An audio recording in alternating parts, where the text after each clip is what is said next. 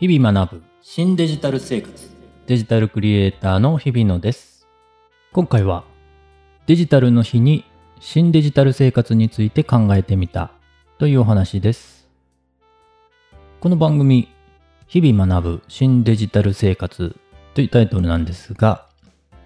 どんどんデジタル化されていく生活についていけるのかどうか、ちょっと不安がある、かなり不安がある、そんな人も増えてくるんじゃないかなと思っています。そんな時にお役に立てるような配信にしていけたらと思っています。昨年にせんにじゅういちねんくがつついたちにデジタル庁というのが設置されました。そして今年ね、じゅうがつふつかとみっか、つい最近ですね、昨日、一昨日ぐらいですかね、デジタルの日というものがありました。ふつかかんあるんですね。で、その日にデジタルの日のオンラインイベントというのがいくつか開催されてたみたいなんですが、これがね、えー、まあオンラインイベントですよね。オンラインで開催してアナログの人たちには届くのかなという疑問と、まあちょっと東京の人たちだけでね盛り上がってるように見えてる、まあ実際知りませんよけど、そういうふうに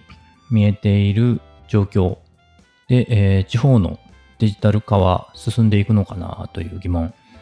がありました。地方救済を謳って大掛かりな予算を取って地方を疲弊させて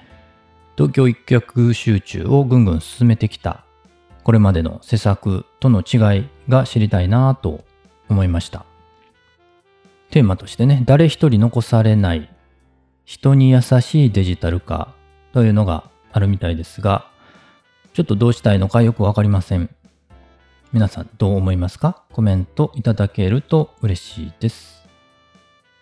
今回はデジタルの日に新デジタル生活について考えてみたというお話でした。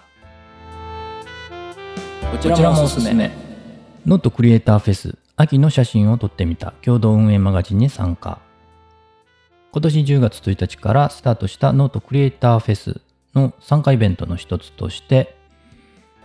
テーマ別の共同運営マガジンをみんなで作るという企画があります。もうすでに始まってるんですが、私も参加しているマガジン秋の写真を撮ってみたについてお話ししています。そちらの方もお聞きいただけると嬉しいです。そのノートクリエイターフェスで、えー、オンラインイベントの一つとしてえー、ちょっとデジタル庁関連の関連してるのかどうかちょっとわかりませんが、まあ、デジタル関連のね、えー、イベントあります。社会課題をデジタルの力で解決するには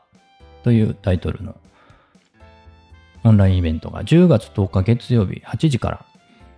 あるみたいなので、そちらの方ね、えー、ちょっと気になるので